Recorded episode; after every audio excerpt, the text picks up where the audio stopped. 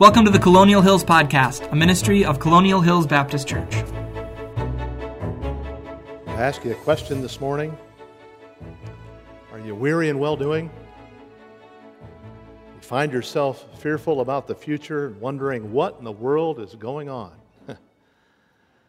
Perhaps the challenges of the world have uh, left you feeling like you're struggling and weighed down. If you're saying, Yes, I think I am weary and well doing this morning, then I would invite your attention to the book of James in the fifth chapter with great anticipation. For as we turn to James chapter 5, the half brother of our Savior, the pastor of the church of Jerusalem, the one who writes with such wisdom in the book of James, that the book of James, these five chapters have been called the Proverbs of the New Testament. James has a message for the weary and well doing this morning. He has a challenge for those who are fearful about the future and for those who are weighed down. There's a message here that can give us encouragement. If you're asking this morning, well, Pastor, what is that message? Three times, beginning in James chapter 5 and verse 7, down to James chapter 5 and verse 11, James focuses in on the second coming of the Lord Jesus Christ. James chapter 5 and verse 7, you read it there, it says, Be patient, therefore, brethren, unto the coming of the Lord. James chapter 5 and verse 8, this reminder that the coming of the Lord draweth nigh. James 5 and verse 9, we're reminded the judge stands at the door. James is talking about the blessed hope. The blessed hope for the believer is the certain coming of the Lord Jesus Christ, our Savior, to rescue us from our weariness, to answer all of our questions and give us clarity, to lift the burden away and James 5 and verse 8 says, The coming of the Lord draweth nigh. Now, the World Health Organization announced a global pandemic back on the 11th of March. Since then, I believe our world has been filled with confusion, more than a little bit of fear has gripped this world in which we are now living. James chapter 5 and verse 9 shares something that's wonderful. One day, the heavenly archangel is going to stand forward and say, All rise. And the Lord Jesus Christ, the King of glory, is going to come, for the judge, even now, is standing at the door. And so, the best question I can ask you this morning are you ready for his coming? Are you thinking of the coming of Christ? I'd like to focus in James chapter 5, beginning in verse 7 this morning, and bring a message that I've simply titled, The King is Coming. So keep on keeping on. James 5, beginning in verse 7 Be patient, therefore, brethren, unto the coming of the Lord. Behold, the husbandman waiteth for the precious fruit of the earth, and hath long patience for it, until he receive the early and latter rain. Be ye also patient, establish your hearts, for the coming of the Lord draweth nigh. Grudge not one against another, brethren, lest ye be condemned. Behold, the judge stands at the door. Take my brethren, the prophets, who has spoken in the name of the Lord for an example of suffering, affliction, and of patience. Behold, we count them happy which endure. You have heard of the patience of Job and have seen the end of the Lord, that the Lord is very pitiful and of a tender mercy. The Lord is coming, the King is coming. Keep on keeping on. Let's ask the Lord to bless as we look into His Word. Father, I pray that this morning we would be encouraged by what we discover that in a time of confusion and instability, as we sing about the wonderful power of the rock upon which we stand, that we would simultaneously look up and remember that our redemption is drawing nigh. Lord, I pray that you would lift up the feeble knees of someone who's come into this service. Help those who are weary and well doing to rejoice in the certainty of the promise that the Lord Jesus Christ, who has gone to prepare a place for us, is coming again. And Lord, help us with patience to persevere until the trumpet sounds and your faithful ones are called home. And Lord, we know that all those who have this hope in them purify themselves until you're coming. And so, Lord, may this service this morning be a time of purifying our hearts and adjusting our spirits so that we're living in light of your coming. And Lord, if there's someone who's come into this room this morning who doesn't know Christ as Savior, May th- today be the day that the Spirit of God illumines that heart and draws someone to Himself. And Father, I pray that on this day as we seek to serve you that we'll serve you better because of what we learn from your holy word. For it's in Christ's name we pray. Amen. Years ago, a wealthy woman spent a night in a hotel room. After packing up and departing the next day, the thought crossed her mind I think I left, I know I left some jewelry behind. And in fact, she'd left a very significant piece of jewelry behind. And so, as soon as she could, she stopped her daily activity and she called the hotel. And the desk clerk answered the phone. And when the desk clerk answered the phone, she said, I stayed in your establishment and I fear I've left a piece of jewelry behind. Has anything been found? The desk clerk responded, No, nothing's been brought to my attention. But he said, You know what? Uh, I, I can go down and check the room right now. So you just wait right here. He put the phone down on the desk and he went down the hallway to check the room. And lo and behold, he found that piece of, of jewelry. So, hastening back to the desk, he picked up the phone to tell the lady the good news. And when he picked up the phone, he said, Hello. And there was no answer. She'd left. In her impatience, she had put great treasure at risk. I tend to think that's a message that needs to be heard by all of us today. In our impatience, there's great treasure that we put at risk. Eight months ago, when the pandemic was first being spoken of, we heard about the Wuhan coronavirus. Five months ago, the Center for Disease Control announced a quarantine. Two months ago, they came across this novel idea of a mask mandate. And now, huh, well, now our patience is wearing thin. When the lockdown went into place, people were asking me, people that I didn't even know, virtual strangers were coming up to me and saying, Hey, can I ask you a question, Pastor? Do you think this is the beginning of the end? Now, these months later, people are talking more about the new normal than they are about Christ's arrival. Something has happened. As we open our Bibles to James chapter 5, two themes are being woven together in the verses that we read. Obviously, in verses 7, 8, and 9, we read about the coming of Christ. Verse 7, be patient, therefore, brethren, unto the coming of the Lord. Verse 8, be patient also, establish your heart, for the coming of the Lord draws nigh. Verse 9, the judge stands before the door. But there's a second theme being woven into this same passage. And that second theme is found in verse 7, 8, 10, and 11. What is it? It's the theme of patience. Verse 7, be patient. Verse 8, be also patient.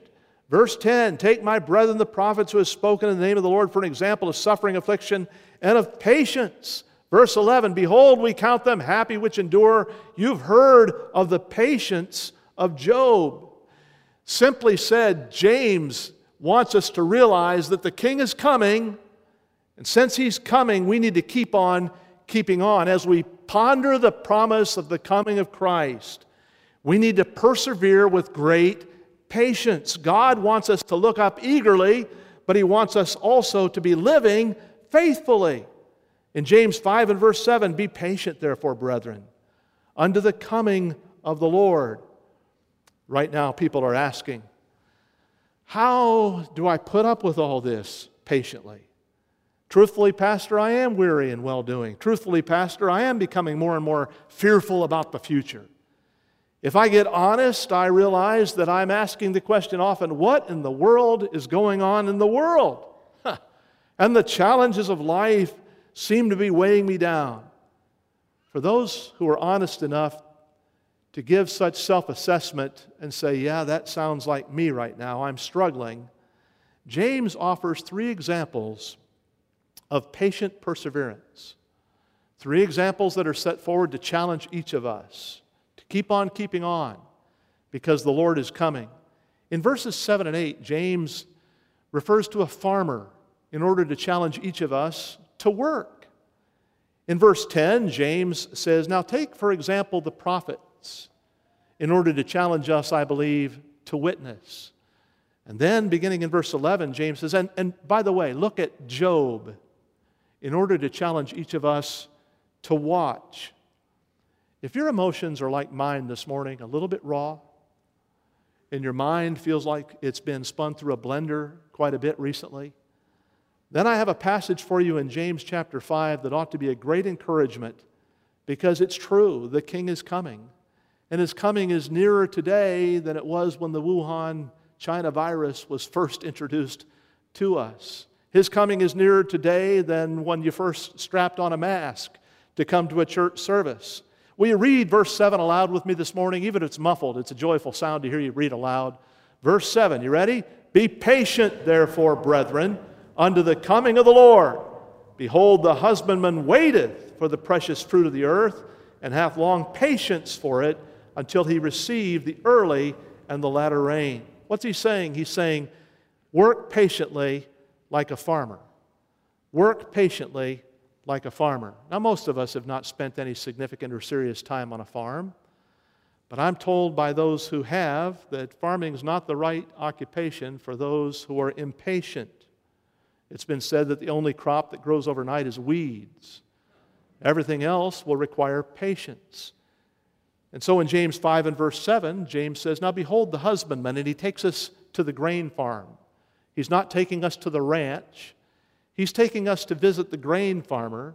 And he says that grain farmer has long patience. Interesting word, macro thumeo. He has strength under control. He is, in the midst of his challenges, very temperate. He has this long suffering tenacity about him. He knows that the longer the harvest matures, the more precious the harvest will be. Impatience is not welcomed by that farmer who's waiting for the grain to come in.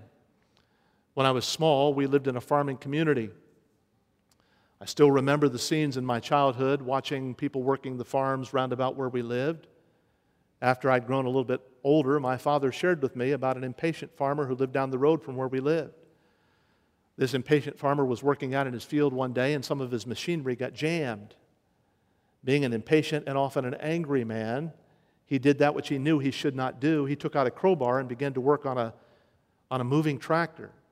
He jammed the crowbar down into the machinery that was operating at the time, and that crowbar got spun and went up into the air and came right down on his head and took his life. His impatience had cost him much. There are those who are living in such eager anticipation of the coming of the Lord that when the Lord day by day delays his coming, they find themselves impatiently saying, You know what? Done with that. Not going to think about that any longer. Don't want to be talking about that conversation anymore. That's very unwise, folks. This passage is saying a good farmer is patient while working diligently. A good farmer is patient while working diligently. Around here in Indiana, that, that should be something that we take for granted almost.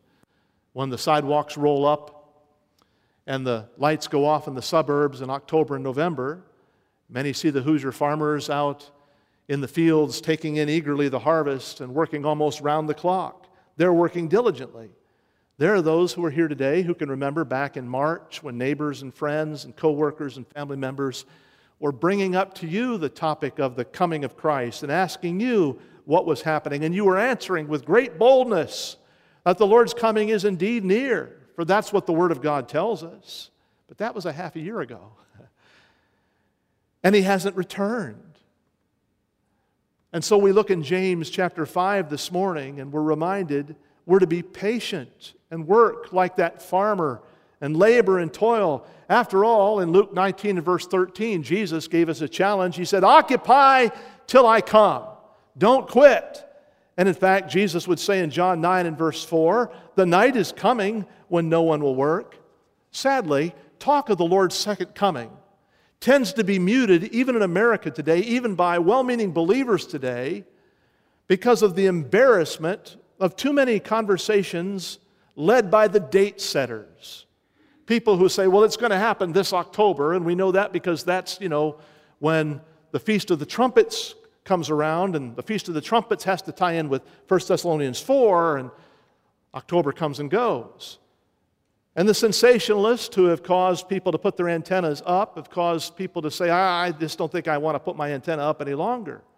And the backlash has been that even the faithful who read God's word and say they believe it seldom think of it and even less seldom speak of it. and we get discouraged and weary in our well doing. But, folks, I love what D.A. Manny said. He said, amid all that's hard to understand in the prophecies of the Bible, there's one prediction that stands out clear and certain, namely, the promise that Jesus Christ is coming again. Before his ascension in John 14, Jesus said, I go and prepare a place for you, and if I go and prepare a place for you, I will, can you finish it? Come again and receive you unto myself. At the ascension in Acts chapter 1, the angels would say, Ye men of Israel, why stand ye gazing up into heaven? This same Jesus, which is taken up from you into heaven, shall likewise come again, even as you've seen him go. After the ascension in 1 Thessalonians chapter 4, the Apostle Paul is writing by the power of the Spirit of God when he says, And the trumpet will sound, and the dead shall rise incorruptible, and the Lord himself shall descend from heaven. He's going to come again. And yet we find ourselves often wrestling. Should we think about this theme? Oh, well, First John says, Those who think about this theme purify themselves. Do you know what the last words of Jesus were? In all the Bible, the last words of Jesus. They're found in Revelation chapter 22 and verse 20. Here are his last words Behold, I come quickly. The coming of the Lord should be our thought. There are 319 references in the New Testament to the second coming of Christ. As you read through the New Testament, you find there are 216 chapters in the New Testament. One in every 20 verses of the New Testament will allude to the second coming of the Lord Jesus Christ. We shouldn't be silent about it, but in a generation that's becoming increasingly silent, we should look in God's Word and be reminded that as the theme is addressed, it's addressed with this challenge Be patient, therefore, brethren, unto the coming of the Lord. Behold, the husbandman waiteth for the precious fruit. You see, the farmer is going to work diligently, and the farmer is going to work dependently. He knows that that former and latter rain is necessary, just as a farmer is waiting for the providence of God to send the rain.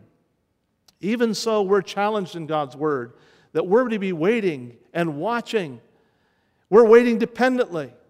Friend, you'll never know the blessings that God wants to happen in your lives unless you're serving Him dependently. As we wait for His coming and the challenges come, we cry out, Even so, come, Lord Jesus. And we depend the more on the Lord for our daily strength when the challenges arise. The 127th Psalm reminds us that those who try to build their house without the help of the Lord are laboring in vain. And those who try to secure their city without the help of the Lord are laboring and staying up all night in vain. You see, it's not by might nor by power, it's by my spirit, says the Lord. So perhaps you're discouraged this morning. As the coronavirus lingers and you find yourself running out of gas, here's a theme of themes in the New Testament that ought to recharge our batteries as we gather together Sunday by Sunday to reflect on the resurrection of our Savior. If you're losing your enthusiasm, this passage says, work dependently. Work in light of the Lord's return. The King is coming, so you should be keeping on in your keeping on. And as you reflect on that farmer who works so diligently and depends so carefully, James says, I have something else for you to consider. I want you to consider the prophets how patiently the prophets witnessed in their lifetimes. So he says in verse 10 Take my brethren, the prophets, who have spoken in the name of the Lord for an example of suffering, affliction, and of patience. Behold, we count them happy which endure. Now remember, James is the pastor of the church at Jerusalem, the half brother of Jesus, the pastor of the mother church, if you will, the first church, from which all the other churches have been sent out. And those other churches have gone out because great persecution has come to Jerusalem. And as Satan stamps the church in persecution, the embers of the church, the blood of the martyrs, have become the seed of the church. And James is now writing, this pastor, faithful pastor of this church that's known persecution. And he says, Now take my brethren, the prophets, for an example. And I wonder if the minds of the people that he pastored went immediately back to a man that they had known well. There was a man in the church of Jerusalem by the name of Stephen. so highly esteemed by the church that he was selected as the first deacon. And Stephen stepped forward in his lifetime to witness to the religious persecution in the city of Jerusalem, and he asked them an important question. He said, Which of the prophets did your fathers not persecute? And they picked up stones and they stoned Stephen. It's not hard to imagine that those who are receiving this challenge to remember the prophets could also remember the conversation of Stephen that would cause his life to be taken from him. It's not hard to imagine that those who received in the first century this letter from James could well remember the echo of Jesus who said in Matthew 23, O Jerusalem, Jerusalem, thou that stonest the prophets and killed those who were sent unto you. So James says, Take a look at the prophets. As you take a look at the prophets, you'll be encouraged to witness. You see, it may be God's will that you suffer while sharing the good news. It may be God's will that you suffer while sharing the good news. Take, my brethren, the prophets, for an example of suffering affliction. When the pandemic began, a church in Louisiana was shocked to find police officers in the parking lot forbidding them from gathering together and assembling. And they asked the question that morning, so many months ago Is this the beginning of the erosion of the First Amendment of our Constitution, allowing us freedom of assembly for worship? Just a couple of weeks ago, a pastor in California stood forward and said to his congregation, I know there's a mandate in our state, but we're going to violate the mandate we have a greater mandate from God not to forsake the assembling of ourselves together. And this morning, as that 81 year old pastor goes into his church in Los Angeles, California, people are asking, I wonder if he's going to be arrested today. Just a week or two ago, a church in Nevada asked the Supreme Court to intervene because the governor of Nevada said it's okay for people to go to a casino and have at least 50% occupancy, but when it comes to going to church, religious assemblies, no more than 50 people. And the Supreme Court of the United States of America said, you know, we'll let the state of Nevada fight out their, their interpretation of the First Amendment, the right to freedom of assembly. And there are Christians in our country today who are asking an appropriate question Will persecution be at our doors soon? And the answer to that question is perhaps. And should that persecution come, take, for example, the prophets, brethren. And as you take them for an example, remember how they suffered affliction, how Jeremiah was placed down in a pit until they drew his emaciated body up, how Isaiah was willing to be sawn asunder rather than capitulate from sharing the message that his community needed to hear. It may be God's will that you suffer to share the good news, but I want to tell you something it will never be God's will that you become impatient while sharing the good news. Verse 11 the prophets are set forward as an example, there's that word again, of patience, macrothumia. Just like the farmer who works with strength under control and enduring spirit, the prophets also witnessed with that same enduring, confident, courageous spirit. Do you have such a spirit? In every assembly, it's a mixed bag. A number of years ago, Derek Weisenborn attended a college chapel. I never thought of Derek as a particularly courageous young man when he was in our youth group.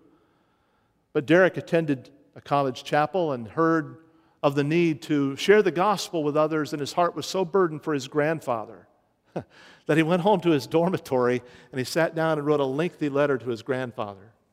He shared with his grandfather that the Father God sent the Son to be the Savior of the world. He shared with his grandfather that all have sinned and come short of the glory of God. And that includes you, Grandpa, that you're a sinner. He shared with his grandfather that the wages of sin is death. That's eternity separated from God. And then he shared with his grandfather the wonderful news that God commended his love toward us and that while we were yet sinners, Christ died for us. He shared with his grandfather that if his grandfather would believe in his heart the Lord Jesus and confess with his mouth that he is God, that he could be saved, and challenged his grandfather to call upon the name and be, of the Lord and be saved. He wrote the, the letter ever so carefully. He folded it up, put it in an envelope, put the address on it, put a stamp on it, walked by the mailbox, and set it in the mailbox. And later that day, he was on the phone with his father and he said, Dad, I hope you'll pray. I've written a letter to Grandpa to tell him about salvation. His father, who had been a believer for many years, said, You did what? So I wrote a letter to, to Grandpa to tell him about salvation. His father, long silence on the other end of the phone. He said, Wow, have you mailed it yet? And Derek said, Yeah, I put it in the mail this morning. His father said, Ooh, boy, I hope dad takes that well. A couple days went by. Derek's father got a phone call from his grandfather. His grandfather said to his son, Son, you need to get over here. I got a letter from Derek and I want to talk to you. Click. His father got in the car and drove over to, his, to Derek's grandfather's house. As he came in the house, Derek's grandfather held up the letter and he said, I got this letter from Derek. You know what he's saying? He's saying, I'm a sinner, that I need a Savior, that I need to be saved. And I do. Can you tell me how I can be saved? Derek's grandfather came to Christ as Savior. You see, Derek had the spirit that James is talking about here, but his own father didn't. Derek had the spirit of the prophets. Do you? There are some who can remember back now a half a year ago when opportunities arose to tell others that, yes, the Lord is sovereign and He is in control of our circumstances. And none of this which is taking us by surprise is taking Him by surprise. And you need to be ready to stand before the Lord because we don't know whether He'll come today or whether your life will be taken today. Where's that spirit today? As we look in this passage, we are challenged. We are challenged to recall that the King is coming. And because the King is coming, we are to be serving and serving faithfully. The Lord is coming, so work like a farmer. The Lord is coming, so witness like a prophet. The Lord is coming, so watch patiently. Watch patiently like Job. Again, verse 11 you've heard of the patience of Job. You've seen the end of the Lord, that the Lord is very pitiful and of a tender mercy. Now, remember how James spoke of the farmer and James spoke of the prophet, and he said they both have macrothumia, this strength under control. It's interesting here in verse 11. As James speaks of Job, he changes the word. He says patience in our King James Bibles, but the word in the original language is hupomone. I love that word. Hupo means to place upon, and mone means uh, to moan. it pictures carrying a burden. And so, unlike the farmer and unlike the prophet, Job is specifically pointed out as one who's carrying an awful burden as he watches for the hand of the Lord. You see, Job is placed forward in God's word to present an honest picture for us. One day, this man who loved God greatly, who served God fervently, who was righteous in his generation, in one day, he lost 7,000 sheep, 3,000 camels, 1,000 oxen, 500 donkeys. But more than that, he lost seven sons and three daughters in one day. And in Job chapter 1 and verse 20, 20, Job says, He went and rent his mantle, shaved his head, and fell down on the ground. He said, Naked came I into this world, and naked shall I return thither. The Lord gave, and the Lord hath taken away. Blessed be the name of the Lord. There are times when God's favored sons and favored daughters, God's children, suffer terrible challenges. In Job chapter 2, God allowed Satan to move from Job's family to Job's flesh. And the Bible says he broke out with boils. He took a piece of a pot and he scraped his skin as he waited and watched for what God would do. So, what are you going through today? What boil has broken out? Might be a job loss, it might be some measure of your wealth, has been taken away. It might be your health has been challenged. It might be a friendship or some confidence that you'd had. As these things are taken away, this one who presents an honest picture of the challenges believers go through also presents a hopeful picture. That's why James brings us back to say, and consider Job. Because Job, in the midst of his challenge, is going to say in Job 19 and verse 25, I know that my Redeemer lives, and though after this flesh worms will destroy this body, yet in my flesh I will see God. Job is going to stand. By the time the book of Job is over, we're going to be able to say we understand why James says in James 5 and verse 11, we do count them happy which endure. For Job 42 says Job was blessed with more than he'd ever had before, more in the end than he'd had at the beginning. And so I asked this morning, what are you going through? What challenge is causing you to be weary and well doing? What is causing you to wonder what in the world is going on in the world? What in the world is happening that is causing you to be confused? There's clarity found in this passage. Weaving together two themes, the Spirit of God has one message. Here's the message Be patient and understand that the coming of the Lord is drawing nigh. The psalmist said in Psalm 30 and verse 8 Weeping endures for a night, joy comes in the morning. So work patiently like a farmer, depending upon God to supply for you. He sends the rain. And witness patiently like a prophet, remembering that God will support you. He will share your pain. And watch patiently like Job, depending on God to strengthen you. He will supply for your gain. Can we read aloud together? James 5 and verse 8.